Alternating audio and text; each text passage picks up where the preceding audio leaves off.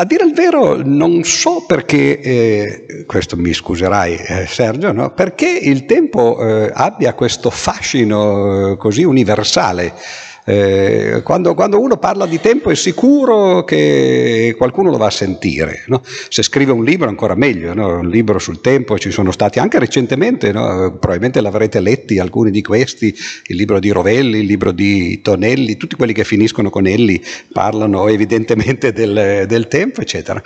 E eh, non lo so, eh, naturalmente Sant'Agostino, che sarà stato già citato a sproposito più volte, dico a sproposito perché quella famosa frase di Sant'Agostino, Agostino, che è diventata famosa, tratta dalle confessioni, in cui lui dice che cos'è il tempo, se non me lo chiedi lo so e se me lo chiedi non lo so, e tutti pensano che sia una frase estremamente mm, profonda, no? Così, filosofica, eccetera.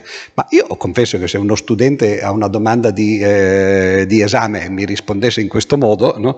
dice che cos'è il teorema di tale, dice guardi se non me lo chiede lo so, ma nel momento in cui lo chiede non lo so, gli dico prego, vai pure, no? eccetera. Invece chi lo sa, se uno è un padre della Chiesa, no? evidentemente eh, dicendo queste cose no? in questa maniera così più roboante, eccetera. Però noi siamo più fortunati di Sant'Agostino per tanti motivi, no? prima di tutto perché siamo ancora vivi e, eh, e poi soprattutto perché siamo venuti dopo di lui e, e, quindi noi lo sappiamo che cosa è il tempo. Non so se vi hanno già svelato questo, mi dispiace poi naturalmente distruggere le, le, anche l'interesse forse, perché eh, la scienza fa un po' questo. Eh, ogni tanto, eh, a intervalli più o meno regolari, risponde a qualcuna delle grandi domande che sono state poste fin dall'antichità e nel momento in cui uno dà la risposta eh, eh si sente sempre, la, la gente, ma chiunque, no? si sente sempre un po' defraudato, dice ma era tutto qua? Cioè non ci voleva poi tanto no? alla fine. Pensate per esempio alla vita, che è l'altro grande argomento, no? faremo un giorno no, l'argomento, poi, poi, chissà cosa verrà. Ah, si può fare anche dal punto di vista della matematica, ma non svelo il, eh, niente sul futuro. E nel momento in cui nel 1953 Watson e Crick hanno svelato il segreto della vita e hanno proprio detto così, eh, quel giorno famoso, credo fosse il 23 marzo 1953, quando Watson e Crick finalmente riescono a mettere insieme i tasselli di quello che era la doppia elica del DNA e capiscono che il loro modello è quello giusto, vanno a pranzo nella, nella caffetteria, diciamo così, nel ristorante dell'università a Cambridge e, e, poi come si parla fra colleghi dice cosa avete fatto oggi? E Crick disse abbiamo scoperto il segreto della vita, poiché lui era uno un po' così, eh, i colleghi subito hanno detto eh sì, insomma, il solito Crick, mentre invece era vero. Però nel momento in cui uno spiega che la vita è eh, appunto codificata nel DNA, che è un meccanismo di riproduzione, si separano le eliche, eccetera, sì, rimane l'interesse per queste cose molto complicate, no? però eh, il problema filosofico si dissolve. E il tempo è la stessa cosa. Ormai sono almeno cent'anni, eh, anzi di più, perché quasi 120, 118, sono, era il 1905, insomma, no? eh, quando Albert Einstein in realtà ha dato la definizione definitiva di che cos'è il tempo.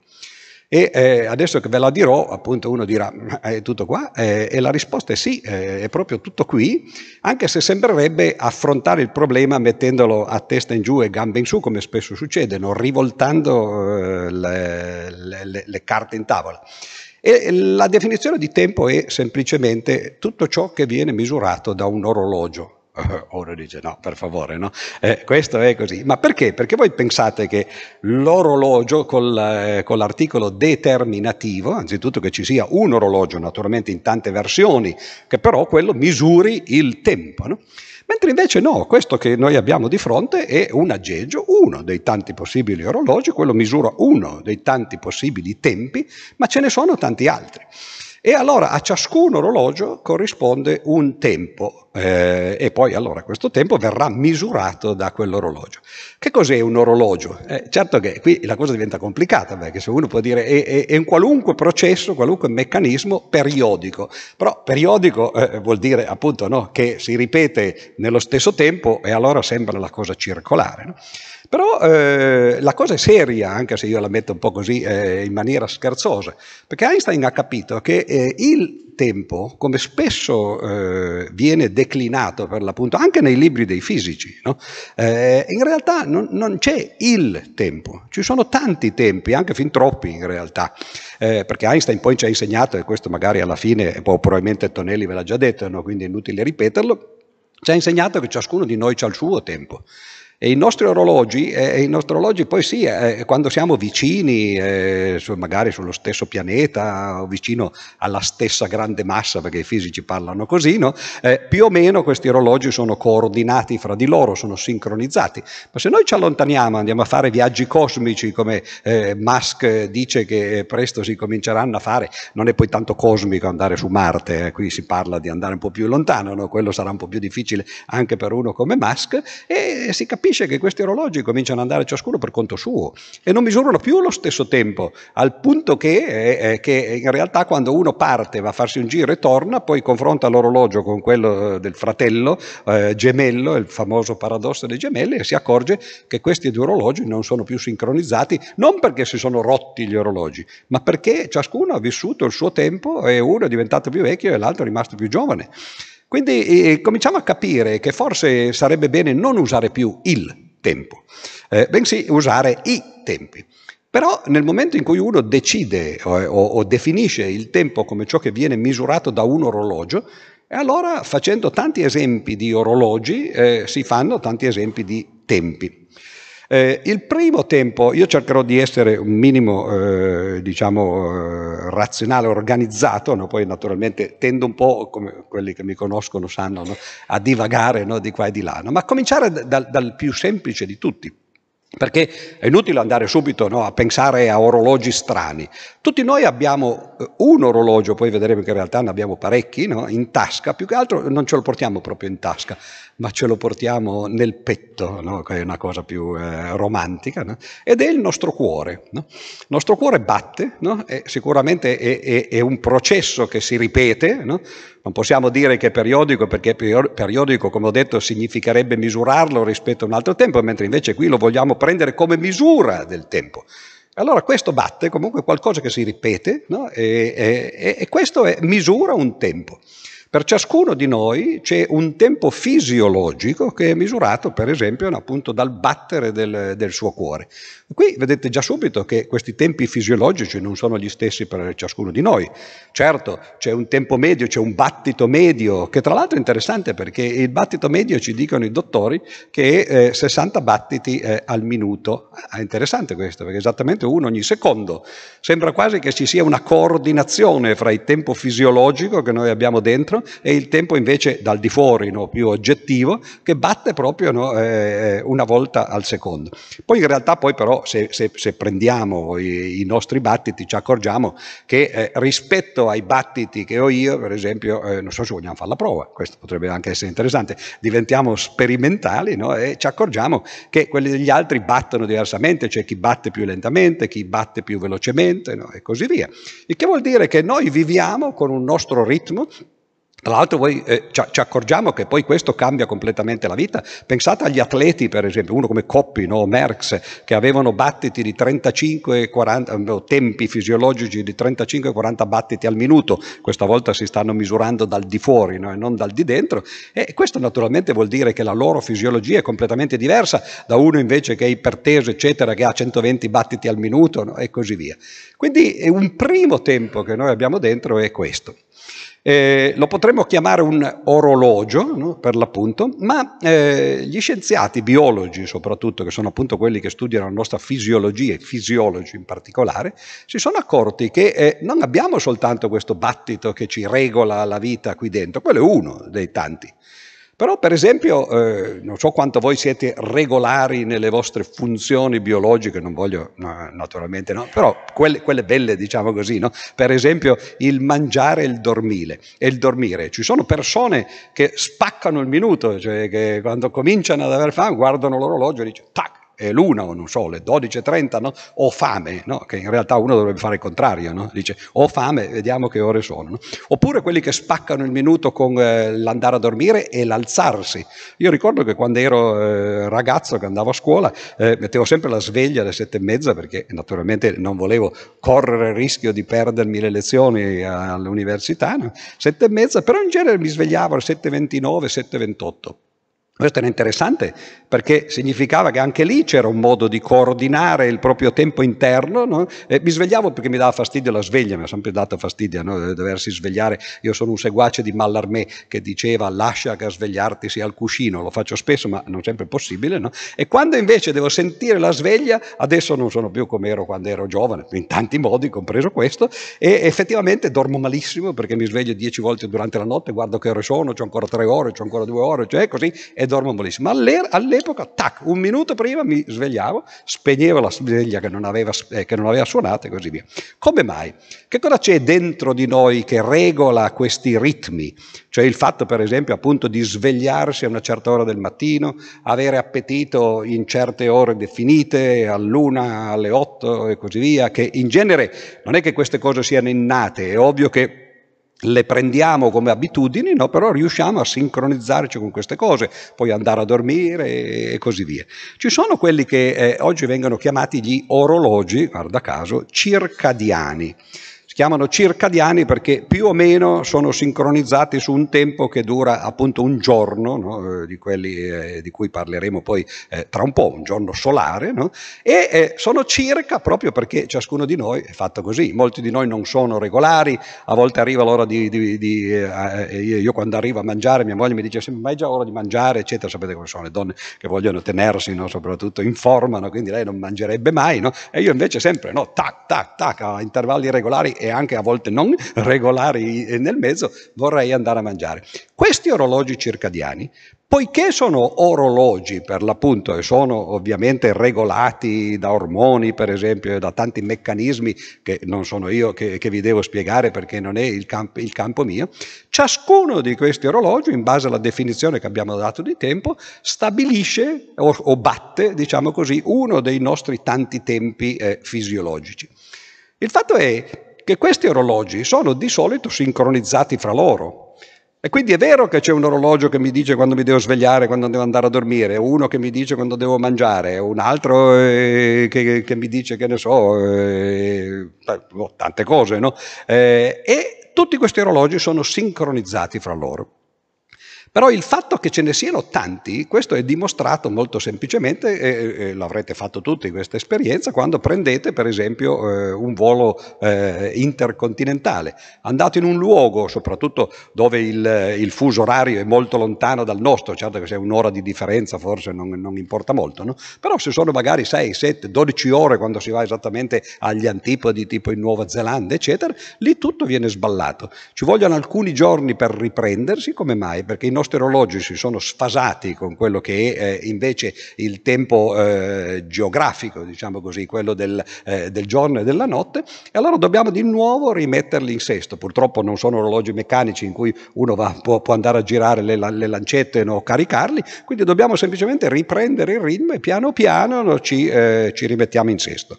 Se non volete fare un viaggio intercontinentale, siamo ancora sui, coi postumi del, eh, del Covid, potete molto più semplicemente andare a casa stasera come diceva Papa Giovanni, andate a casa, dice, prendete una bottiglia di, di, di whisky no? e ubriacatevi, oppure se volete qualcosa di più moderno, io sono ancora vecchio così, no? qualche droga, eccetera. E lì vi accorgete che succede la stessa cosa.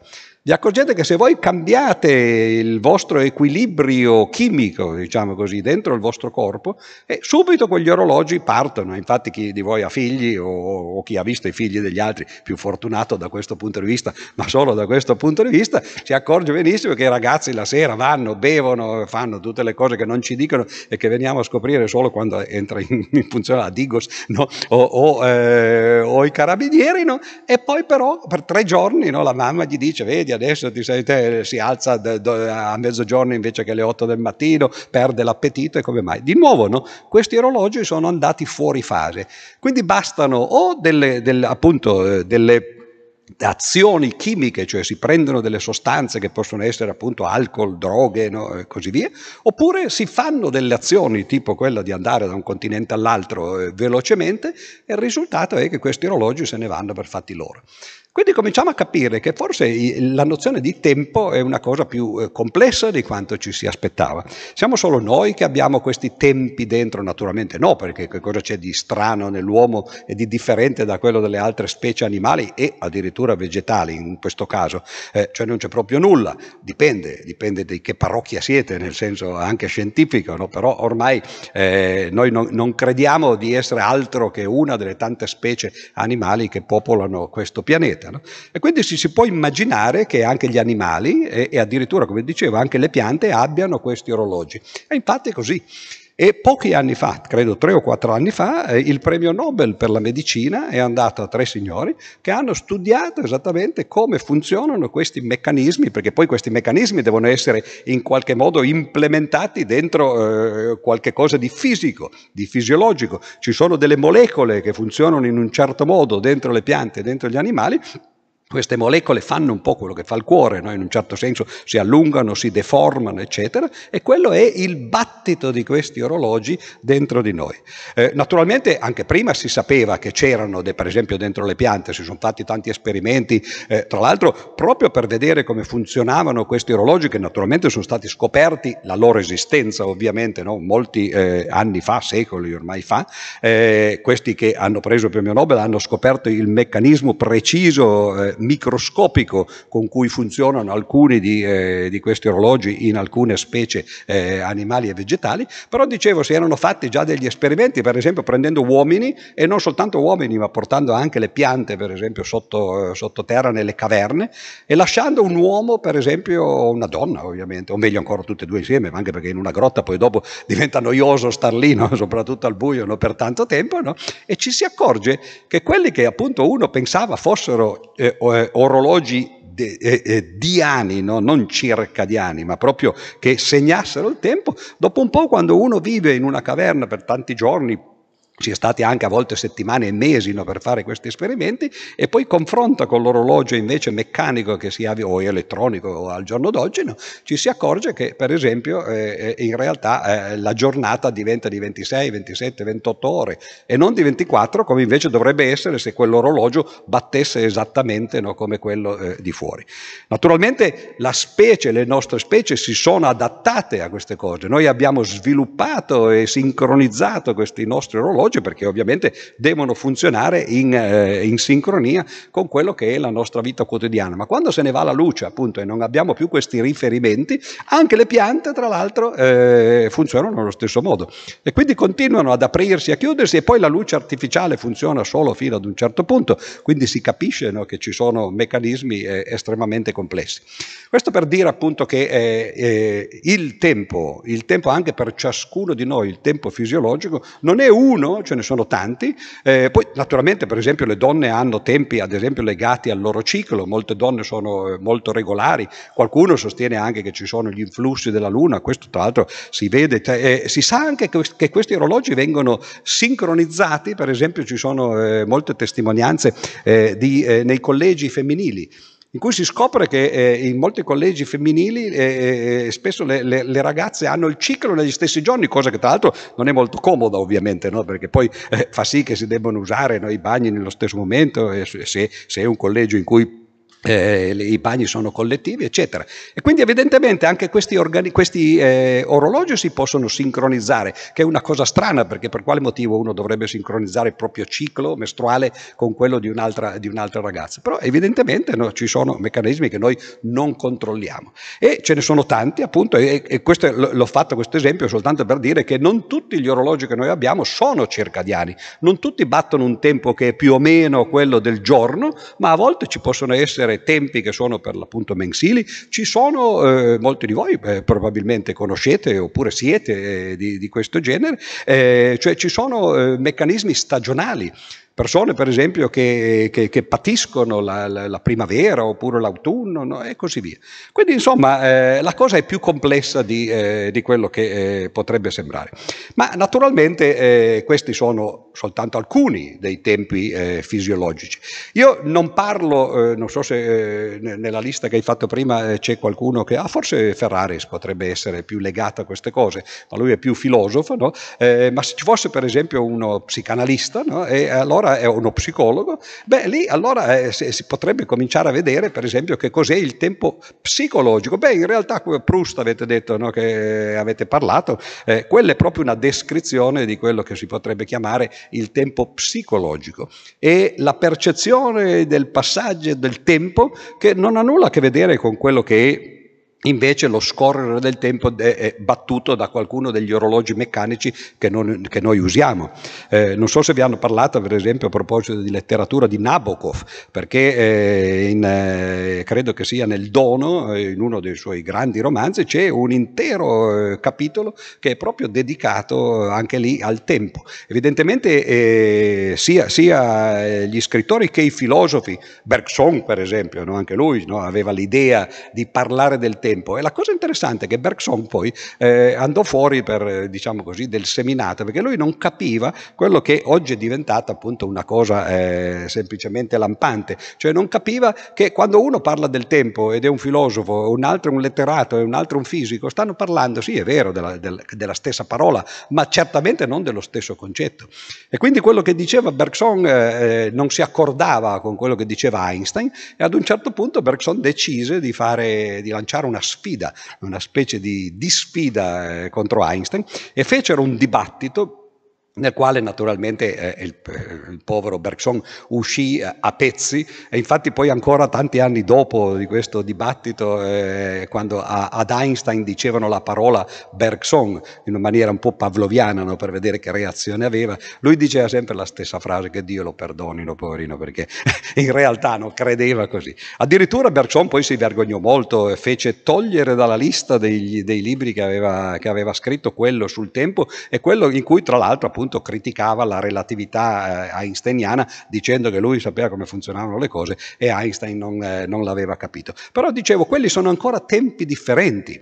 Tempo psicologico è ancora più personale perché ciascuno di noi ha semplicemente percezioni diverse. Chiunque va a sentire un concerto, una conferenza, no? poi magari facciamo, facciamo il, l'esperimento dopo, no? e per qualcuno dice ah è passata così velocemente, no? sono, sono, sembrati cinque minuti, dice ah io non ce la facevo più, mi sono sembrati cinque ore e così via. Quello che cos'è? Niente, di nuovo è un tempo psicologico che ciascuno di noi ha, diverso da quegli altri, che però non è un tempo oggettivo, mentre invece quelli di cui ho parlato finora sono altro che oggettivi perché sono fondati no, su cose ben tangibili no, eh, come appunto molecole o eh, processi. Quando però si parla di tempo, ovviamente gli orologi più ovvi eh, che si possono immaginare interpersonali, cioè non eh, di ciascuno di noi personalmente, bensì comuni, sono quelli che sono legati ovviamente ai fenomeni atmosferici. Ora, il primo fenomeno atmosferico che, che, che uno sperimenta è ovviamente quello che ho già citato, il passaggio tra il giorno e la notte. Questo è un fenomeno che noi sappiamo bene come funziona, no? è la, la, Terra che gira attorno a se stessa, eh, noi diciamo in 24 ore, però dipende co- come lo misuriamo. No? Cioè in realtà eh, 24 ore è semplicemente la definizione, anche qui come si, come si definiscono le ore, i minuti, i secondi e così via? C'è qualcosa di oggettivo oppure sono semplicemente definizioni? Come mai ci sono esattamente 24 ore dentro un giorno, cioè quando la Terra gira attorno a se stessa? Beh, e di nuovo bisogna rivoltare la cosa, non è che ci siano 24 ore, bensì abbiamo deciso, anzi l'hanno deciso gli assiri babilonesi e questo ve lo, ve, ve lo, ve lo dimostra il fatto che 24 sia un multiplo di 12, no? cioè due volte 12, e che 12 fosse eh, un sottomultiplo di 60, perché gli assiro-babilonesi, a differenza di noi che contiamo eh, nel sistema decimale, cioè quello delle nostre dita più o meno, oppure se uno ha anche i piedi, in genere ce l'abbiamo tutti, ma non usiamo le dita dei piedi, però qualcuno l'ha fatto. Ad esempio i Maya nel, eh, nell'America eh, precolombiana eh, contavano in un sistema eh, non decimale, ma vigesimale, da, da, avevano eh, una base 20. Gli assiri babilonesi invece molto tempo prima, naturalmente circa 4.000 anni fa, contavano con la base 60. Uno dirà come mai? Beh, tra l'altro c'è un motivo, perché eh, la scelta della base quando si calcola eh, e si usa per, eh, per, per questioni numeriche, eh, le basi migliori sono, sono quelle che hanno tanti divisori.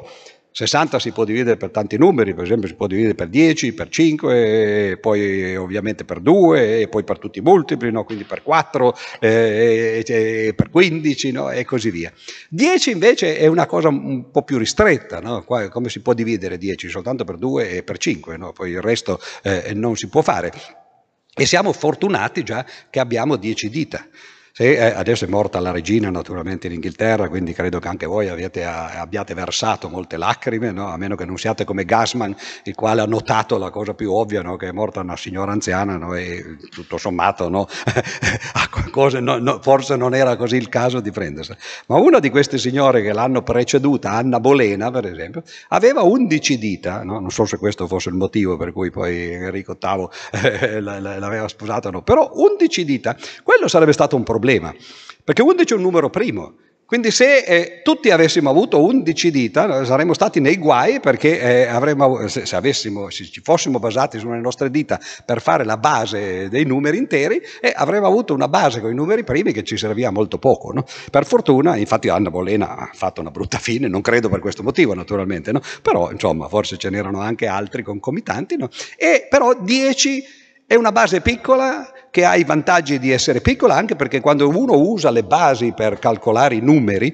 ha bisogno di tante cifre quante sono il, il numero della base. Quindi noi usiamo un sistema decimale in base 10 e abbiamo bisogno di 10 cifre che vanno dallo 0 al 9. Ma se uno usa il sistema sessadecimale che è meglio per fare i conti proprio perché ha tanti divisori, beh però allora deve avere tante cifre quante sono da, dallo 0 al 59, quindi ci vogliono molti simboli diversi, no? ci sono vantaggi e svantaggi e uno cerca sempre un po' di, di fare il diplomatico, di non andare troppo in una direzione e non andare troppo nell'altra. Però ogni volta che noi vediamo il numero 12 ci accorgiamo, o i suoi multipli, ci accorgiamo che ci deve essere qualche cosa con, eh, diciamo così, lo zampino degli assiri babilonesi.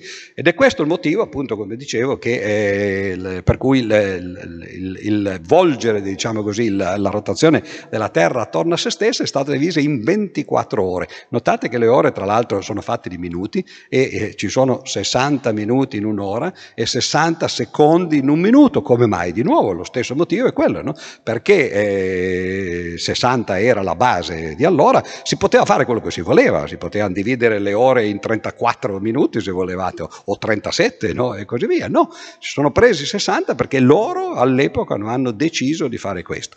Quindi le ore eh, no, non sono niente di oggettivo, è semplicemente una scelta che si è fatta tanti anni fa, migliaia di anni fa, per eh, suddividere il tempo in cui cui eh, passa eh, una giornata, con i minuti e eh, con i secondi. Che cos'è un secondo?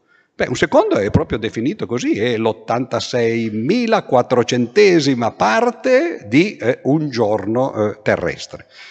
Allora, questa è stata la prima, ovviamente, de- definizione che è stata data nell'antichità, poiché ci sono 24 ore, ciascuno delle quali ha 60 minuti, ciascuno, quali, de- de- ciascuno dei quali minuti ha 60 secondi, uno moltiplica 24 per 60 per 60, fa 86.400, ho fatto prima, eh, naturalmente, non è che l'ho fatta a memoria adesso, no? e, e, poi si sa, no? da quando si studiano queste cose alle elementari, no? eh, quello diventa la definizione di secondo.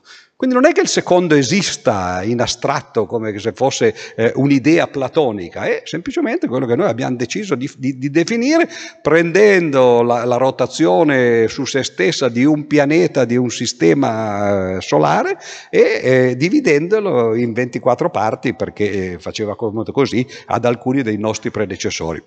Questa è un po' una decostruzione, diciamo così, no, di quello che sta dietro alle misure eh, del tempo. Però, eh, insomma, questo è quello che succede con, eh, con i giorni. Ma naturalmente, eh, quando noi guardiamo in cielo, eh, vediamo non soltanto il sole che, che, che, sorge la mattina, sembra che sorga la mattina e tramonti la sera, ma di notte vediamo anche la luna. E allora la cosa ovvia nell'antichità è stata quella di prendere anche questi astri come misura di riferimento, ma quelli sono orologi diversi, attenzione, eh, perché abbiamo detto che c'è un orologio che è quello che deriva dal fatto che la Terra gira su se stessa, appunto in un giorno per definizione, e adesso andiamo a vedere invece fuori e cominciamo per esempio con quello più ovvio di tutti, cioè la Luna. Uno vede la luna, si accorge eh, che, che eh, anzitutto vabbè, si vede la luna e il sole, però non è così facile accorgersi che il sole c'ha pure lui un periodo, a parte quello giornaliero ovviamente, no? mentre invece la luna è più facile perché noi vediamo le fasi, la luna ad un certo punto eh, non c'è, è luna nuova, poi piano piano cresce, diventa una falce, diventa mezzaluna, poi diventa luna piena, poi ritorna indietro no? e ci mette un certo tempo. Ecco, un certo tempo. Eh, come si può fare? Uno può misurare eh, il numero di giorni che ci mette la Luna a fare il, eh, il suo ciclo. E si accorge però eh, che, che, insomma, questo è un po' complicato, se uno misura in giorni non viene fuori una cifra intera. Sono dal punto di vista eh, delle stelle 29 giorni, 53, 29 giorni e mezzo, mm, quasi 30. No? E quindi eh, comincia a esserci un problema, vedete, che è un problema di sincronizzazione degli orologi. L'orologio determinato dalla Terra che gira attorno a se stessa e l'orologio determinato dal ciclo della Luna che prima è nuova e poi diventa piena, eccetera, e poi diventa di nuovo nuova, sono due orologi praticamente indipendenti.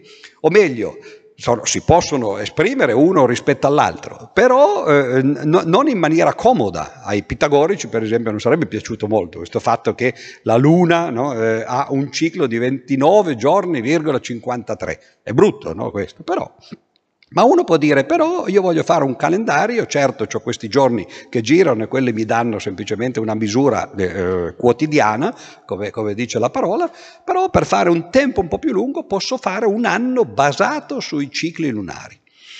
E questo è quello che si fa, eh, si è fatto nell'antichità in tanti, eh, in tanti stati, ancora oggi eh, alcuni stati o perlomeno alcune religioni, alcune funzioni religiose sono basate su un calendario lunare. Per esempio, eh, se, se, se, siete islamici oppure se avete visto no, eh, quello che fanno gli islamici o anche gli israeliani, per esempio gli ebrei, eh, il, il Ramadan avviene in un giorno fisso, però giorno fisso nel calendario lunare. E questo calendario lunare non è quello solare che noi invece usiamo e quindi questo calendario ogni tanto porta, fa sì che il Ramadan sia d'inverno, per esempio altre volte poi sia in primavera, e poi, eh, perché ovviamente no, quando le cose non sono fisse si rincorrono così no, e, e ci sono delle periodicità. Quindi oggi il calendario lunare è poco seguito, naturalmente, eh, però ci sono ancora, appunto, come ho detto, alcuni stati che anche ufficialmente eh, lo seguono. Quello che noi seguiamo più di tutti è il calendario solare. Ora però eh, tutti sanno no, che eh, il calendario solare è determinato dal fatto che la Terra fa un giro eh, attorno al Sole, o il Sole fa un giro attorno alla Terra, secondo il punto di vista in cui uno lo guarda ovviamente, no, perché anche lì non è che ci sia qualcosa di eh, assoluto, forse c'è, ma eh, in un senso che si potrebbe spiegare meglio eh, in, in un'altra occasione. Come si fa a vedere che mentre, mentre il, la Luna si vede che ha un ciclo, come ho detto prima, no? cioè che, che, è piena, è nuova, ha le falci eh, calanti eh, e così via, il Sole do, dove sta questo ciclo del Sole? Come hanno fatto gli antichi a scoprire questo ciclo del Sole? Questa è una storia bellissima, tra l'altro, perché eh, ci fa vedere quanto questi antichi fossero in realtà astuti, intelligenti, osservatori, profondi e così via. Anzitutto eh, sulla Luna potrei dire ancora una cosa, perché eh, si dice che sia stato Parmenide, il famoso eleatico, il, eh, uno dei grandi presocratici, il primo che ha capito eh, che eh, effettivamente la Luna eh, aveva dei cicli. Ora uno potrebbe dire, ma scusa, basta guardare. Ah, non è mica così semplice. Se voi leggete ancora per esempio una, uno scrittore che è venuto molto dopo Parmenide, cioè Lucrezio, circa 500 anni dopo, eh, Lucrezio quando, quando cerca di spiegare per esempio l'eclissi, tanto per dire, Dice, ma come, come, avviene un'eclissi? Come mai a un certo punto eh, la luna di notte, no? eh, se è un'eclissi di luna, oppure il sole, eh, se è un'eclissi di sole, eh, eh, scompaiono e poi riappaiono? E lui, che, che ormai è, è, è, un romano, eh, è vissuto circa 50 anni prima dell'inizio della nostra era, quindi 2050 anni fa, eh, ancora non sa la risposta esatta. Dice, ma mm, non lo so, ci potrebbero essere tante motivazioni per queste cose, per questi fino, fenomeni, eh, diciamo, eh, geografici.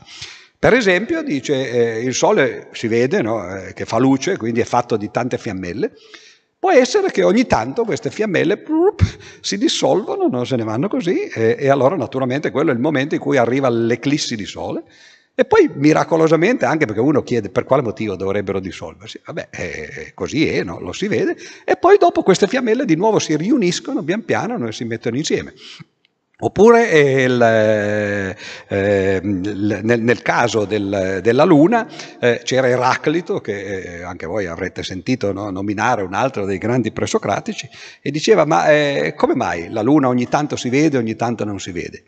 E questi, questi, noi oggi ridiamo, perché, però è anche facile, perché siamo andati all'elementare, ci hanno detto quello che altri hanno scoperto, no? allora ci facciamo belli no, di quello che sappiamo no? e diciamo, oh, guarda questo. Però una volta non era mica così semplice.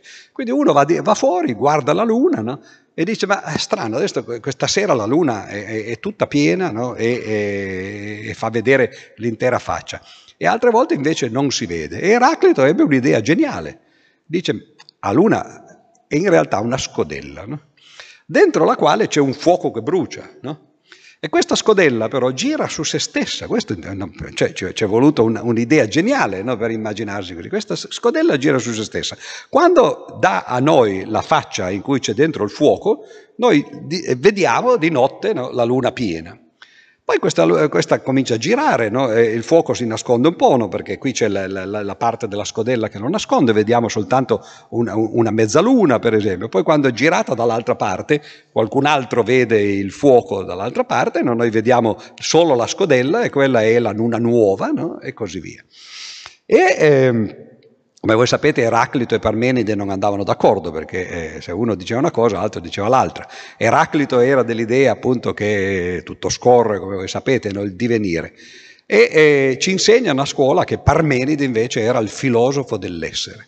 Ma come gli è venuta l'idea del, della filosofia dell'essere? Che non è un'idea tanto semplice. Il fatto di dire che dietro le apparenze delle cose che sono mutevoli, perché nessuno può negare quello che dice Eraclito, che le cose cambiano, no?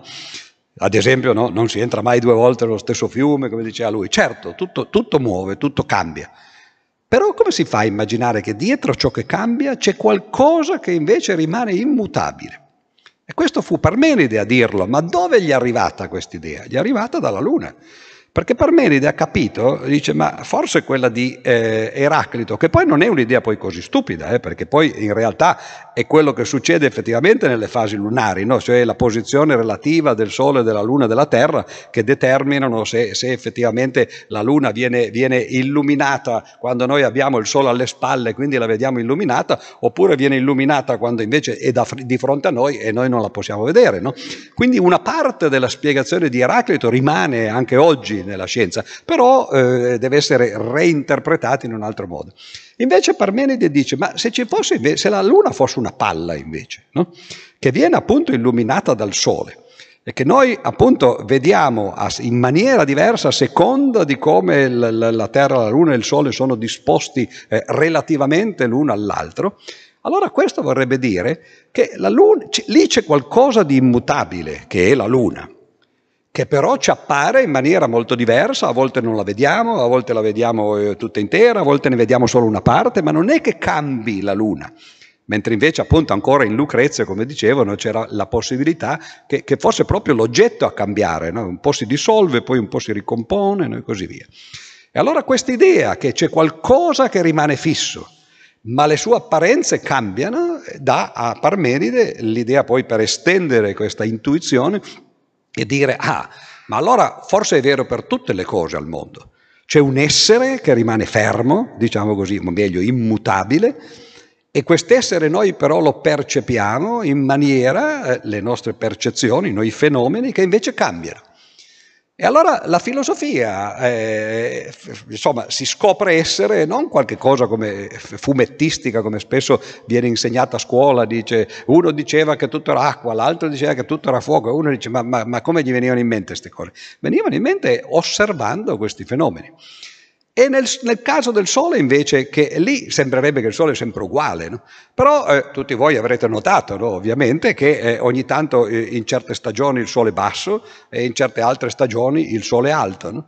E quindi questo fatto che eh, quando uno guarda il Sole durante la giornata vede, gli vede fare, fare, un arco di cerchio, e però col cambiare del tempo quest'arco di cerchio eh, cambia, cambia l'inclinazione diciamo, rispetto all'orizzonte, allora questo è qualcosa che eh, Anassagora, vedete come poi alla fine ritornano tutti questi nomi che conoscevamo dalla storia dei presocratici e che pensavamo ciascuno ci avesse solo aforismi, no, Anassagora pensava, dice beh, eh, ma il sole ovviamente si muove, quello lo si vede a occhio, no? quindi è sicuro che si muova, no?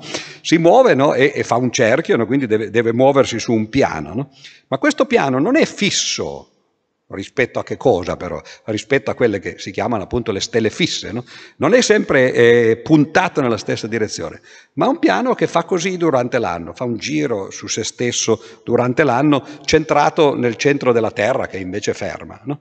E allora l'idea di Anassagora è molto interessante perché poi, eh, questa è una parentesi che vi posso, che vi posso fare, eh, gli antichi hanno avuto la sfortuna di dover incominciare a risolvere i problemi più difficili che c'erano. Cioè in questo caso, per esempio, no, qual è il moto relativo del Sole rispetto alla Terra? No? O, o, cose del genere. No? E, e, o per esempio quando, quando guardavano i, eh, nel cielo eh, queste luci, ho detto che c'erano le stelle fisse, perché si chiamano stelle fisse? Beh, in realtà non sono fisse perché se uno sta lì tutta la notte e non ha di meglio da fare come non avevano gli antichi, i quali ovviamente non avevano la televisione, non avevano il cinema, non avevano i ristoranti, non avevano l'energia elettrica, tra poco anche noi, magari ritorniamo anche lì e, faremo delle grandi scoperte no, tra poco. No? Eh, cosa si poteva fare di notte? A parte l'attività che, divertente che permette alla specie di riprodursi, anche a noi di essere qui, altrimenti non ci sarebbe, però non è che uno tutte le notti, tutta la notte può fare quelle cose lì. Quindi uno guardava no, le stelle, parlava con gli amici e poi vedeva no, che queste stelle si muovevano. No? E però si muovevano e facevano un giro eh, completo durante la notte. No? E infatti oggi se volete potete farlo più facilmente, non dovete star lì, potete fare l'altra attività, no? mettete una macchina fotografica eh, che punta verso il cielo e, e, e, fate una posa oppure le chiedete di fare delle immagini no? eh, ogni tanti minuti, ogni tante ore e vi accorgete il giorno dopo che sono venuti fuori dei cerchi, perché l'intero... Eh, l'intera, quella che viene chiamata la sfera delle stelle fisse, ha fatto eh, tutto un giro. Allora perché si chiamano fisse? Perché si muovono tutte insieme, sono fisse una rispetto all'altra, non rispetto alla Terra. Rispetto alla Terra si muovono, o sembrano muoversi, ovviamente poi oggi noi che siamo furbi diciamo è la Terra che si è mossa, quindi siamo noi che le abbiamo viste muovere mentre loro sono là ferme. Ma sono fisse nel senso che si muovono come se fossero tutte insieme. Però se uno guarda bene poi si accorge che sono quasi tutte fisse. Perché ce n'erano cinque che in realtà si muovevano per i fatti loro, a parte la Luna e il Sole, che quelli sono evidenti, tutti se ne accorgono, ma le altre cinque, no? che erano i cinque pianeti conosciuti eh, all'epoca, no? cioè Mercurio, Venere, poi Marte, Giove e Saturno, quelli si muovevano in una maniera diversa. And- però quelli erano strani perché si muovevano un po' da ubriachi no? eh, e infatti si chiamano pianeti perché pianeta, planetes in greco significa erranti, no? uno che, che, va un po' così, no? come l'ubriacone. Nel senso letterale, questa è una cosa strana, cioè che uno vede questi pianeti che vanno in una direzione, poi si fermano, tornano indietro, poi ritornano indietro di nuovo, vanno avanti e indietro così, e uno dice ma mamma mia che strano questo. E ci è voluto un bel po', ci è voluto fior di matematici per capire che anche quei moti forse si potevano ridurre a delle cose periodiche no? e, mettere all'interno del tempo, perché uno poteva dire sì, ma il motivo per cui tornano indietro è perché loro eh, anzitutto si muovono intorno alla Terra, però il loro movimento è un po' più complicato di, di che, che semplicemente un cerchio, fanno una specie di cerchio. ma a fare il cerchio è un punto attorno al quale i pianeti girano. E allora fanno cose di questo genere, no? E eh, quando voi lo vedete, no? questo sarebbe il grande cerchio che si chiama deferente e sopra c'è un piccolo cerchio che si chiama epiciclo, quindi il moto del pianeta è una, cosa, una rosetta fatta così. Se però voi lo vedete, poiché questo, questo piano è girato ne, ne, rispetto alla, ai vostri occhi, e allora voi vedete questo, questo pianeta che gira, ma, ma, ma, non lo vedete girare, vedete semplicemente che va avanti e indietro, no? perché vedete la sua proiezione. Non è una cosa semplice né da immaginarsi a occhio e soprattutto di, di, di, di eh, eh, pensare no, come spiegazione di questi moti. E quindi capirono questi, questi, greci che era possibile spiegare questi movimenti di questi pianeti no, eh, in questo modo. Poi arrivò Copernico, naturalmente all'epoca già anche Aristarco, che dissero ma no, in realtà i pianeti muovono in cerchio però attorno al Sole. No? E quindi tutti pensano che Copernico buttò giù quello che gli antichi avevano spiegato, Tolomeo, eccetera, eh, Ipparco soprattutto, no? ma in realtà non è mica così, perché è vero che i pianeti attorno al Sole sembra che facciano un cerchio, ma se io sono sulla Terra e voglio descrivere il loro moto, devo fargli fare quel, que, quell'altro cerchietto, no? eh, perché altrimenti non lo descrivo. E che cos'è quell'altro cerchietto? Questo è bellissimo perché è la proiezione dell'orbita terrestre. Certo, loro si muovono eh, con un cerchio attorno al Sole, poi un'ellisse, le cose diventano più complicate ogni secolo, perché se uno vuole raffinarle, no? però eh, in realtà il loro moto vero è quello attorno al Sole, ma poiché noi lo vediamo da una Terra che gira pure lei attorno al Sole, dobbiamo sommare al loro moto anche il moto della Terra. E allora i due cerchi sono uno, il vero cerchio che il, che il pianeta fa attorno al Sole, e l'altro è la proiezione del, del, del cerchio che invece la Terra fa attorno al Sole. E tutto questo i, i, gli antichi filosofi, che poi erano spesso, come, come avete ricavato dai nomi Anassagora, eh, Eraclito, Parmendi, erano tutti filosofi. Tanto scrivevano tutti lo stesso libro, o meglio, tutti un libro con lo stesso titolo, che si intitolava Sulla natura. Loro lo chiamavano physis, la natura, che oggi noi eh, eh, tradurremo con fisica, ma in realtà per loro fisica era qualcosa di molto più generale, no? così come la musica era qualcosa di più generale. Quando noi parliamo di musica pensiamo all'acustica, cioè eh, l'arte che, eh, che, che, eh, che sentiamo con le orecchie, ma per i greci la musica non era quella. La musica era tutto ciò che era protetto dalle muse, e cioè tutte le arti, di cui una si chiamava acustica, era quella lì. Ma chiudiamo tutte eh, queste parentesi e ritorniamo ad Anassagora, che diceva allora Anassagora pensa che ci sia questo Sole che gira uh, su un piano, no, in un'orbita, gira attorno alla Terra, e poiché questo va su e giù durante le stagioni, allora questo piano in realtà fa quello che si chiama un movimento basculante no, attorno al centro della Terra fa così. Quindi immaginatevi di essere un greco di, di 2500 anni fa, di pensare al mondo e uno dice, eh, caspita, la, la, cosa è complicata perché c'è questa terra no, che è ferma, le stelle fisse che girano sopra, i pianeti che eh, fanno un movimento complicato no, di, di, di cerchi su cerchi e non solo, il Sole che gira attorno alla Terra in realtà si muove su questo piano che fa questo movimento. Poi passano i secoli naturalmente e a un certo punto arriva Copernico no? e Copernico dice ma no, il Sole sta fermo, no? è la Terra che si muove attorno al Sole. No? E però, eh, e allora come, se il Sole sta fermo, la Terra si muove attorno al Sole, com'è che il Sole sembra muoversi su e giù durante, eh, durante le stagioni? E, e, questo diventa complicato perché non c'è più la possibilità di dire è il suo piano che si muove, l'eclittica cosiddetta. E allora Copernico dice è l'asse terrestre che gira, che fa un giro attorno a se stesso, no? E notate che quanto ci mette per fare un giro attorno a se stesso, così come quanto ci mette il piano del Sole se uno lo guarda eh, dalla Terra? Un anno. Cioè arriva un nuovo orologio che è battuto molto lentamente questa volta, perché questo piano del Sole fa fa un movimento durante l'anno, anche l'asse della Terra fa un movimento attorno a se stesso eh, una volta all'anno no? e ritorna poi al punto di partenza. Chi di voi eh, eh, ha sentito parlare della precessione degli equinozi, non confonda questo movimento con quello che l'asse terrestre veramente fa, ma in 26.000 anni, ma quello è una cosa completamente diversa. Questo era semplicemente il modo in cui Copernico spiegava lo, lo, lo svolgersi delle ragioni.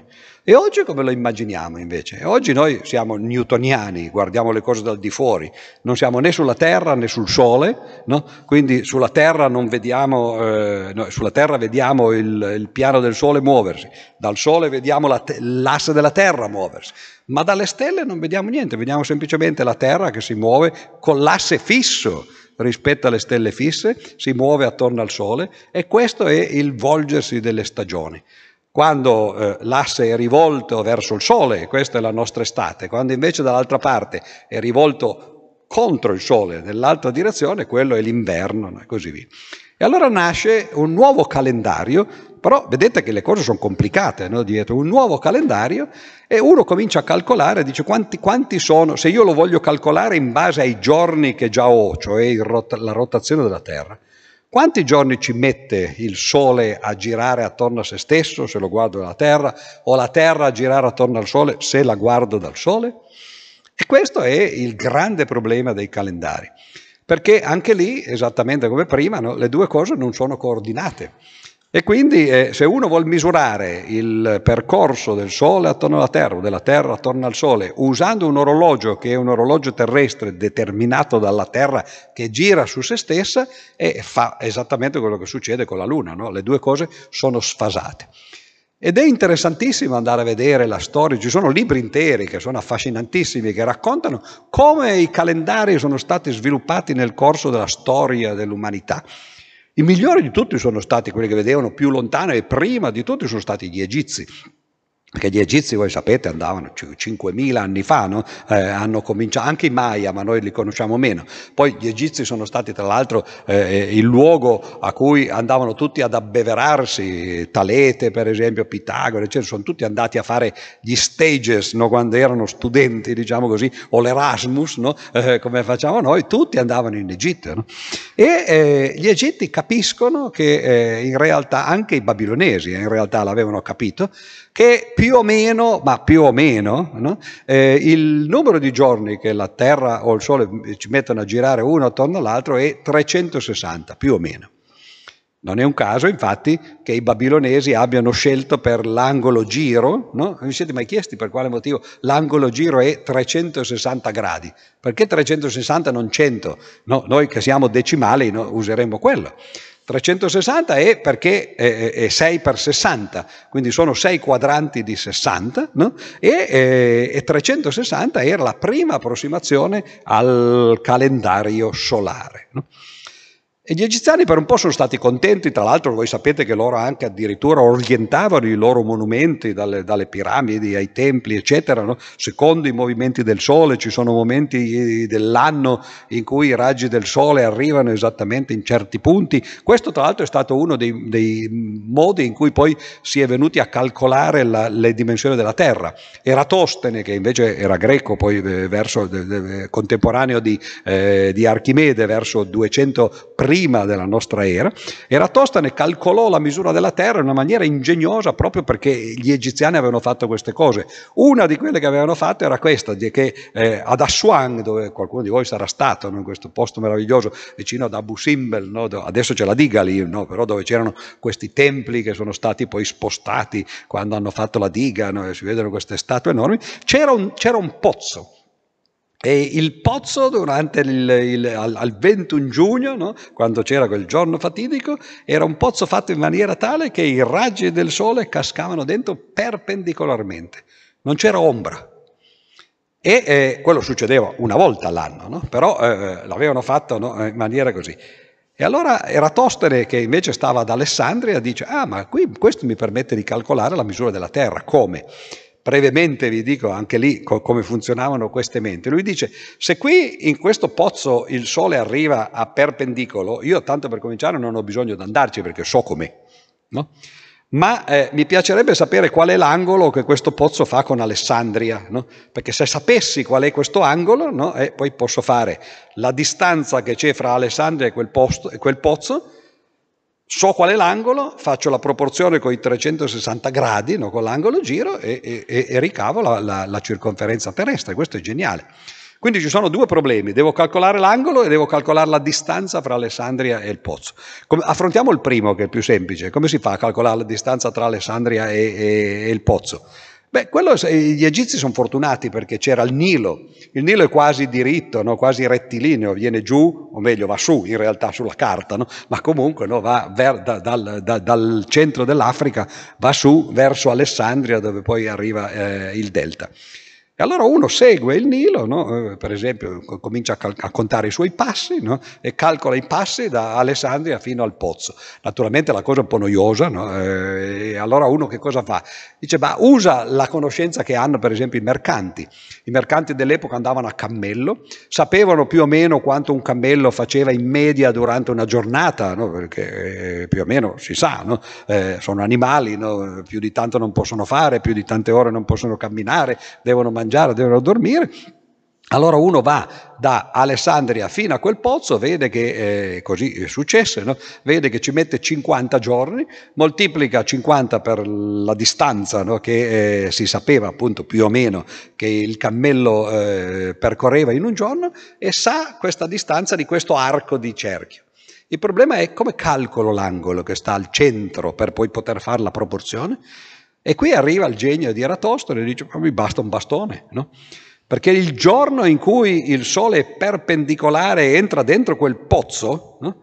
io pianto il mio bastone ad Alessandria e qui non sarà più perpendicolare, fa un'ombra, cioè fa un triangolo. No? E quando io faccio la proporzione fra i lati di quel triangolo, capisco qual è l'angolo di quel triangolo, che è lo stesso dell'angolo che avviene dentro.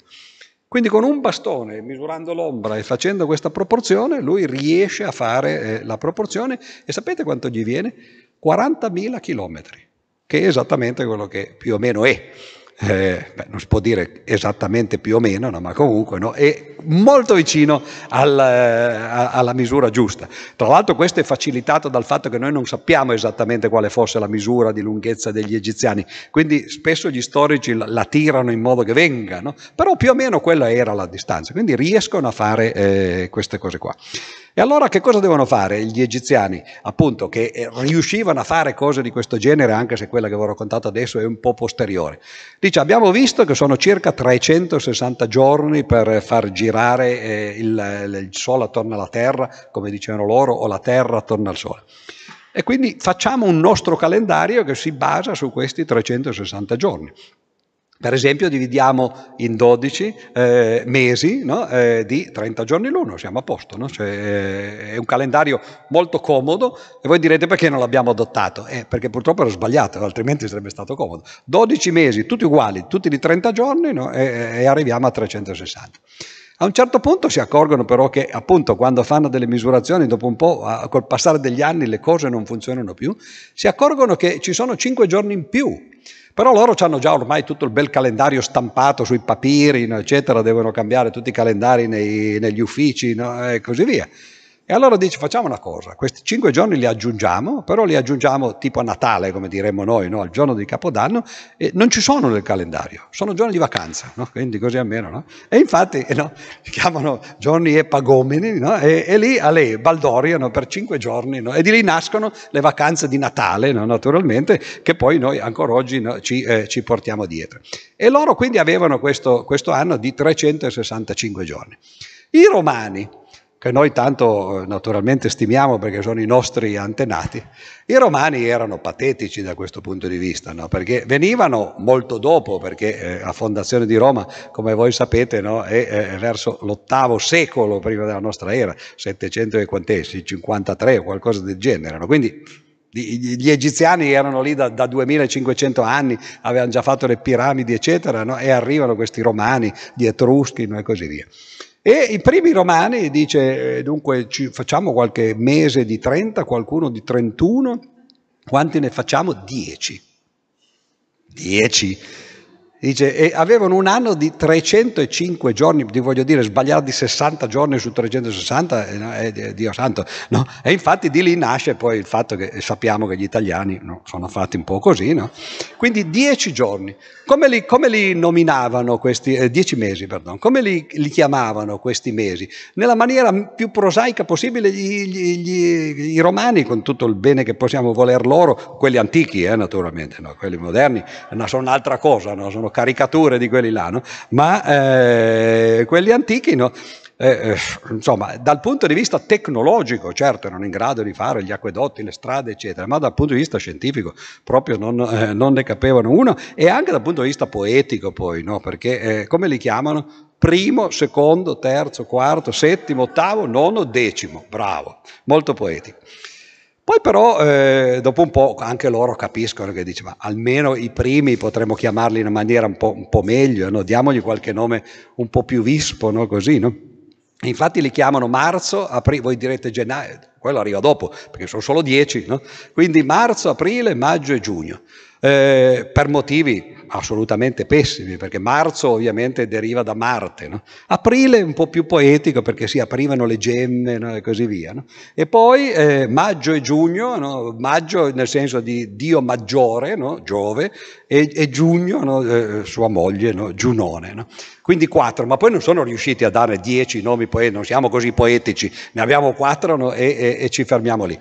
Poi però eh, ad un certo punto ovviamente eh, si comincia a capire che forse 304 non, non, funziona niente, i contadini dicono ma scusa, eh, cioè, sarete anche romani, no? però eh, le, le, cose non funzionano. E allora ad un certo punto ne aggiungono due poi eh, agli inizi, no? che sono eh, ovviamente gennaio e febbraio. Gennaio deriva da Giano, questo ha un senso, che aveva, era un dio che aveva due facce, no? che quindi guardava all'anno vecchio e all'anno nuovo. No? Eh, febbraio era eh, Febro, il dio, il dio, dei morti, mentre ci siamo, no? quindi eh, questi qui. Okay. E poi eh, finalmente arriva Giulio Cesare, no? il quale dice, sentite, facciamo una cosa, no? cioè, copiamo gli egizi no? e buonanotte. Cioè, se quelli dicono che sono 365, no, facciamoli così. Eh, e allora eh, effettivamente eh, a quel punto aggiunge i cinque, i cinque, giorni, anche lui, tanto se si trattava di far festa i romani erano sempre contenti, e a questo punto si ha eh, un calendario effettivamente in cui ci sono 12, 12 eh, mesi. Passa poco tempo, eh, Giulio Cesare muore, eh, no, non felicemente, non nel suo letto come sapete, no? eh, arriva Augusto, il quale dice mi piacerebbe che uno dei mesi si chiamasse come me, però detta così è un po' brutta, no? allora dice eh, facciamo un mese dedicato a Giulio Cesare, no? Che sarebbe giugno, no? poi ovviamente Julius, no? e poi dice allora a questo punto anche una me. No? E quindi giugno e agosto diventano Julius e Augustus e, e, e, finalmente siamo arrivati, quindi c'erano i, i, primi due, poi gli altri quattro, sei, più due, otto, ne rimangono quattro, quelli rimangono così, settembre, ottobre, novembre, dicembre, continuano oggi ancora a essere chiamati perché erano il settimo, l'ottavo, il nono e il decimo mese del calendario che ormai è diventato di dodici e così via. Il problema era quando partiva l'anno. All'epoca l'anno partiva perché, eh, così avevano deciso, il primo di marzo. Come mai? Le, le, le calende di marzo, no? Cal- calenda era il primo giorno del mese, infatti calendario deriva di lì, no? cioè la, la, la parola, no? e il primo marzo era vicino eh, al, eh, al, all'equinozio di, di primavera, vicino, marzo 23, ma comunque eh, per, per, i romani più o meno eh, poteva andare bene. Ma ad un certo punto credo che sia stato Numa Pompilio che lo sposta indietro, dice no, facciamolo partire il primo gennaio, che, che, è vicino invece al solstizio solstizio d'inverno perlomeno no? siamo solo a una settimana no? invece che a tre settimane di, eh, di differenza. E questo è il calendario romano che poi più o meno ci portiamo dietro. Il problema è che eh, quello che viene chiamato il calendario giuliano, no? perché Giulio Cesare, che però semplicemente si è preso il calendario egiziano, no? l'ha copiato, l'ha adattato no? e, e, e, quello diventa il punto di riferimento quando ufficialmente diventa così nel concilio di Nicea 325, quando ormai eh, l'impero diventa cristiano, Costantino decide di fare il concilio in cui per esempio viene, viene proclamato il credo della, della nuova religione e così via e comunque si comincia con questo coro. Il problema è che qui, fino, fino, a capire che c'erano 365 giorni, la cosa andava, anche gli egiziani l'avevano fatta, eccetera. Ma dopo un po', col passare dei secoli naturalmente, no, si comincia a capire che le cose cambiano, ci, ci, deve essere qualcosa che non funziona esattamente. E il motivo è che non sono 365, ma sono 365 e un quarto, virgola 25, no, si può dire. Allora uno dice, ah, eh, qui c'è qualcosa, no? quindi nel frattempo si arriva al 1580, credo, il 1582, c'è un papa questa volta che è Gregorio XIII, che dice qui bisogna sistemare questo calendario perché ci siamo persi nel frattempo, eh, eh, o meglio ci siamo già mangiati 13 giorni, una, una dozzina di giorni. No? E allora si fa quello che si chiama il calendario gregoriano, no? Che capisce però che questo, questo problema del calendario giuliano è dovuto per l'appunto a questo errore che è 365 giorni e un quarto. E allora se è un quarto, eh, cosa si deve fare? La cosa più ovvia è di fare quello che, ven- che oggi viene chiamato l'anno bisestile, no? cioè di aggiungere un giorno ogni quattro anni. No? Allora ce n'è un quarto, dopo passati quattro anni ce n'è uno, ne aggiungiamo uno, no? così. Perché si chiama bisestile? Perché era bisextus, no? ma in che senso? Ma eh, questo poi è interessante perché è una specie di archeologia stramba. No? Era bisesto perché eh, l'anno bisestile aggiungeva un giorno praticamente al carnevale, no? Cioè, perché è ovvio che eh, si era capito fin dagli egiziani che bisognava prendere occasione da questo. Ma quando era il carnevale? Abbiamo detto che all'epoca il, eh, il calendario nella, nell'antica Roma eh, incominciava in realtà dal primo marzo. il carnevale, diciamo le feste di Capodanno, erano sei giorni, cominciavano all'indietro, no? sei giorni di, gli ultimi sei giorni di febbraio erano praticamente le feste di, eh, di Capodanno. Gli ultimi sei giorni. E allora l'idea era quando arriva l'anno bisestile si aggiunge due volte il sesto giorno, cioè in altre parole la settimana di sei giorni di festa è in realtà una settimana di sette, ci sono due sesti giorni, andando all'indietro, no? quindi era due volte il 23 di febbraio o il 22, a seconda di come uno eh, lo calcola. Quindi oggi noi semplicemente aggiungiamo a febbraio il ventinovesimo giorno, no? mentre invece là aggiungevano due volte il 23 perché quella era festa, no? quindi è meglio, è come da noi aggiungessimo due volte Natale, no? quest'anno ci sono due giorni di Natale, 25 e domani di nuovo 25, no? eccetera. E quindi si, eh, si usa questa roba. E allora a questo punto tutti contenti, noi abbiamo trovato la soluzione del problema, mica tanto. Perché in realtà, quando poi uno la misura, poi oggi abbiamo gli strumenti, l'anno, l'anno solare non è 365,25, ma è 365,24, no? È un po', un po diverso, no? Però uno dice, vabbè, è un po' diverso, però se, se uno aspetta, no? più si vive, più la storia va avanti e più l'errore si accumula, così come si erano accumulati quella dozzina di giorni eh, dal calendario giuliano a quello gregoriano. Allora bisogna calcolare eh, eh, qualche cosa di più. Non basta aggiungere un, an- un giorno ogni quattro anni per far eh, diventare l'anno bisestile ma bisogna tener conto del fatto che eh, c'è un po' di meno, no? quindi poiché, se c'è un po' di meno non bisogna aggiungerlo sempre. Gli anni che sono multipli di 100 non sono bisestili, quindi qualcuno si ricorderà che nell'anno 2000 no, eh, non avrebbe dovuto essere bisestile.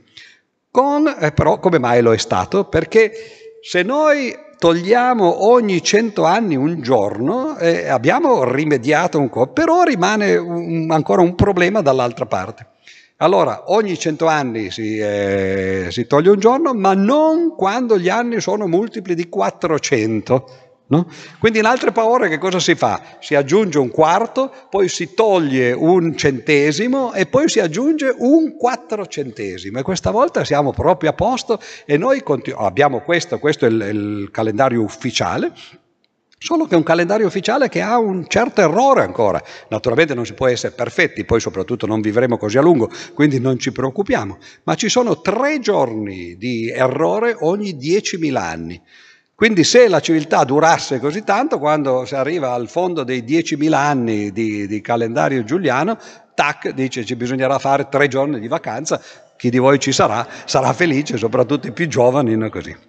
La cosa interessante è che ci sono stati, questi ormai stiamo parlando appunto del calendario giuliano alla fine del 500, no? 1500, ma 500 anni prima, verso il 1000, no? c'era stato un signore, un poeta, eh, avete parlato di letteratura e tempo, che si chiamava Omar Khayyam, qualcuno di voi lo conoscerà perché ha scritto queste poesie che si chiamano Rubaiyat, che sono tradotte anche in italiano, eh, famose, no? che era un matematico tra l'altro. Quindi lui eh, ha fatto dei calcoli no? e si è accorto che in realtà Invece di fare tutta sta manfrina di aggiungere un giorno ogni quattro, poi toglierne uno ogni cento e aggiungerne uno ogni quattrocento, eccetera, bastava eh, aggiungere otto giorni ogni 33 anni più o meno il numero è uguale, se fatto il conto, però è più vicino, è questo calendario in cui ogni 33 anni si aggiungono 8 giorni, notate che 8, 16, 24, 32, quindi ci sono ovviamente i giorni che, che sono gli, quelli bisestili, no? e poi però c'è eh, ogni 33, no? Il, c'è, c'è questa correzione, è molto meglio, è meglio del calendario giuliano e sbaglia soltanto di due giorni ogni 10.000.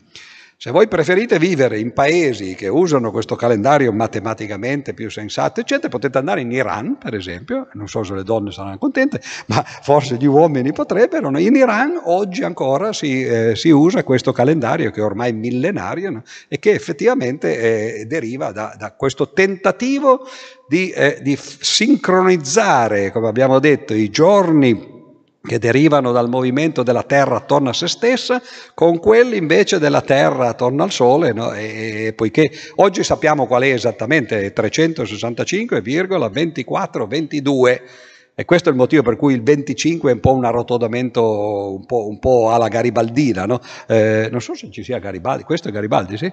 Ah bene, allora un omaggio a lui, no? anche se questo è detto in maniera un po' denigratoria dire alla garibaldina. Questo per dire come i calendari siano una cosa estremamente complicata, no? che eh, sono veramente uno, diciamo così, dei lasciti dell'umanità ci vogliono calcoli, bisogna capire come funziona il mondo no? e soprattutto bisogna capire che appunto i tempi sono tempi che sono battuti da orologi diversi. L'orologio che, che, che, batte la Terra girando attorno a se stesso non è lo stesso orologio che la stessa Terra batte girando attorno al Sole. No? E allora a questo punto uno può chiedersi ma quanti ce ne sono di questi calendari? Beh, dipende da, da dove uno vuole, a, a, a che cosa si vuole aspirare ispirare, pardon, e anche aspirare naturalmente. Eh, oggi uno dei calendari più interessanti, che però vengono usati poco perché sono tempi cosmici, è quello in cui l'orologio, è un orologio strano perché non batte, ma è l'orologio che deriva dall'espansione dell'universo. Voi sapete che l'universo è in espansione, le galassie si allontanano una dall'altra. Non sappiamo se questo è un orologio come quelli periodici che vanno avanti e indietro, cioè che ad un certo punto l'espansione dell'universo si fermerà e poi ricomincia invece a contrarsi e poi ci sarà alla fine che cosa? Un big crunch come qualcuno pensa, cioè una grande esplosione finale e lì è finita, oppure come pensa Penrose, che è insomma un premio Nobel della fisica, quindi si può prendere seriamente, cioè che l'universo semplicemente è qualcosa che pulsa, che si espande, poi si contrae, poi si espande, poi si contrae, esattamente come il nostro cuore cuore, no? quindi il cuore dell'universo che batte.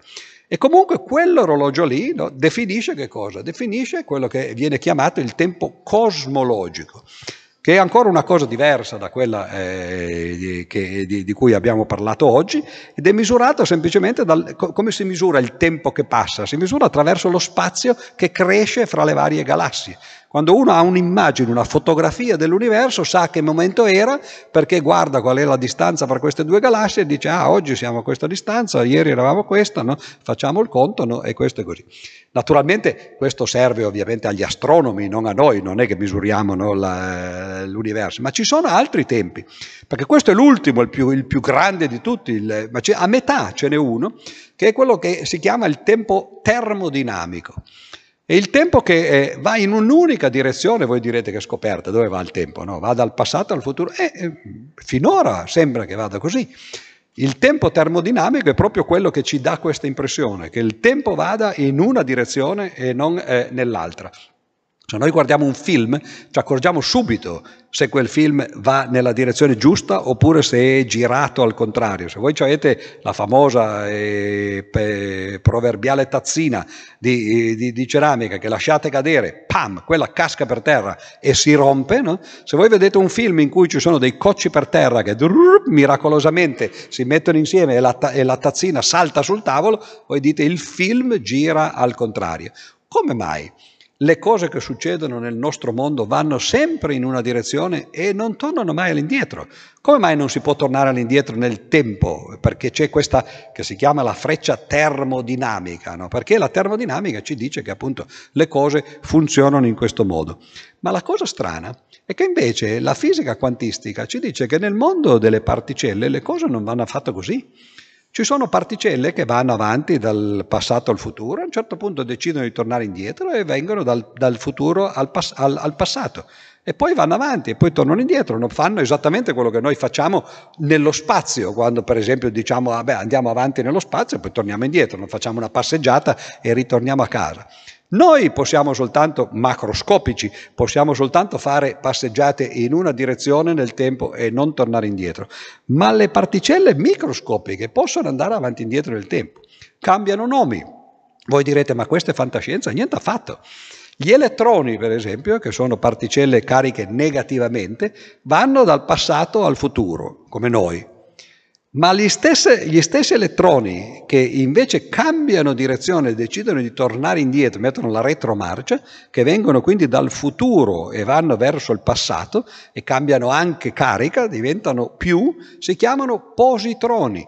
Questi positroni sono tanto reali che eh, eh, se siete sfortunati, no, o se anche soltanto fate degli esami, quando andate a fare la PET, no, e, e quella è una tomografia a emissione di positroni, P e T vuol dire quello, no? T è la tomografia, E è l'emissione, ma la P sono positroni. Cioè, quindi queste si usano queste cose, queste particelle che vanno eh, nel, eh, in direzione contraria, al punto che se uno prende una particella che è un elettrone e un protone e un, un positrone, no? e, se, e, e, si vedono due particelle che fanno queste cose qua, no? Pum. L'elettrone e il positrone, che sono materia e antimateria, quando si incontrano si annichilano, scompaiono. No? Questa è l'immagine che, che, molti di noi hanno di, della materia e dell'antimateria. Si incontrano e pff, scompaiono. Mentre invece molti fisici dicono, ma no, ma lì c'è solo una particella. È un elettrone che è andato avanti dal passato fino al futuro e poi ha girato il volante e ritorna indietro no? dal, dal futuro al passato. Quindi ci sembra che ci siano due particelle che vanno in tutte e due nella stessa direzione, che poi si annichilano, ma l'annichilarsi è semplicemente che quella ha cambiato marcia e ritorna indietro. E allora questo è, è, è, un mondo in cui il tempo è completamente diverso, in cui si possono altro che fare le, gli andirivieni del tempo, al punto che qualcuno usa questa, questa possibilità per spiegare uh, una cosa abbastanza singolare, cioè che se voi prendete due, elettro- prendete due persone, tanto per cominciare, no? e le pesate, Due persone non sono mai uguali, non hanno mai le stesse caratteristiche, no? una è più pesante, l'altra è più... e così via. No? Se voi prendete due elettroni, hanno tutti esattamente stessa, lo stesso peso, diciamo così, la stessa massa. Lo stesso per i positroni, che hanno la stessa massa degli elettroni. E allora eh, uno dice, com'è possibile? Cioè, se ci sono tante cose dovrebbero essere leggermente diverse, ciascuna con la sua personalità, diciamo. Perché sono tutte uguali? E una delle possibili spiegazioni è che sono tutte uguali perché sono una sola. C'è un elettrone che è andato avanti e poi è tornato indietro, cioè agli inizi dell'universo, no? c'è un elettrone che va avanti e poi torna indietro. Però se io lo guardo dal di fuori mi sembra che ce ne siano due, perché uno è quello che è andato avanti, l'altro è quello che è andato indietro, io li guardo a questo punto in questo momento, no, per esempio, boom, c'è un elettrone che sta passando, che arriva dal passato, e poi boom, vedo un positrone che torna indietro, no? ma in realtà è sempre lo stesso che è andato avanti nel tempo e è tornato indietro. Ma a questo punto, sempre lui può decidere di ritornare di nuovo su. Ma se io guardo a questo punto di elettroni ne vedo due, perché c'è lui che andava su tempo fa, poi c'è lui che è tornato indietro che mi sembra un positrone, poi c'è sempre lui che va di nuovo su, che però è un po' dopo. No? E se questo continua ad andare avanti, indietro, avanti, indietro, avanti, indietro, no? continua a generare immagini di positroni e di elettroni che sono sempre lo stesso. Chi di voi ha visto Tenet, il, il, film di Nolan? Non so se l'avete visto, Nolan è uno che è un regista che, che, ama fare questi film di fantascienza, ha fatto per esempio Interstellar, che è un bellissimo film sui buchi neri. E questo Tenet è un film in cui non si capisce più nulla a un certo punto, perché ci sono queste persone che vanno avanti e indietro nel tempo per farci capire, perlomeno li ha colorati diversamente. Quindi uno vede un attore che ha per esempio, so, la divisa rossa e poi dopo un po' vicino a lui c'è lo stesso attore con la divisa blu Allora bisogna capire che quello è sempre lui, solo che lui è andato avanti nel tempo, poi è tornato indietro, sta ritornando avanti, eccetera. Andate a vederlo questo film perché naturalmente viene mal di testa perché dopo un po' non si capisce più nulla chi è, chi è quello, a che punto no? e così via. Però può darsi che l'universo sia questo. E allora il tempo che è misurato dai positroni, dagli elettroni, dalle particelle, è un tempo completamente diverso da quello che misuriamo noi che va solo in una direzione. Noi nel mondo grande, diciamo così, macroscopico, abbiamo la possibilità di andare solo dal passato al futuro, invece le particelle no. E questo è eh, eh, insomma, un punto forse dove potremmo fermarci, perché abbiamo capito che eh, la cosa principale che volevo eh, trasmettere è questa, che il tempo non c'è, ma non nel senso che dicono i filosofi, no? perché è un'illusione, c'è anche questo, per esempio Kant aveva questa idea, che in realtà sia lo spazio che il tempo siano soltanto quelli che lui chiama gli a priori della nostra percezione, non è che ci siano nel, nell'universo, sono gli occhiali che noi ci mettiamo attraverso i quali noi guardiamo la realtà realtà. Con quegli occhiali lì ci sembra che la realtà sia immersa nello spazio e nel tempo, ma se noi cambiassimo gli occhiali, se fossimo per esempio animali diversi, probabilmente avremmo a priori diversi e il mondo lo vedremo chissà come. No?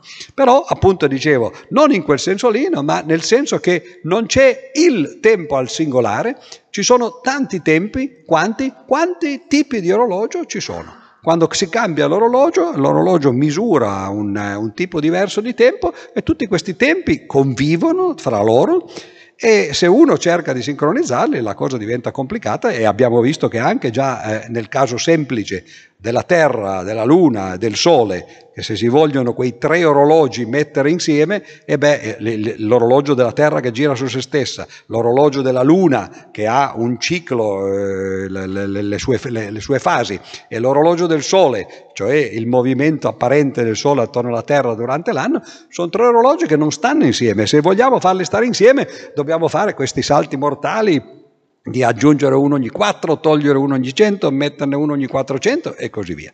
Bene, questo è eh, quello che poteva dirvi un, un matematico eh, sul, sul tempo. Spero che eh, per, dal punto di vista psicologico non sia la percezione di dire mamma mia questo ha parlato 25 ore, vediamo, no, era solo un'ora, un'ora e un quarto, no? e invece no, che magari per qualcuno possa essere il contrario, dice ha parlato soltanto un'ora e un quarto, no di meno, no di sicuro. Grazie e buonasera.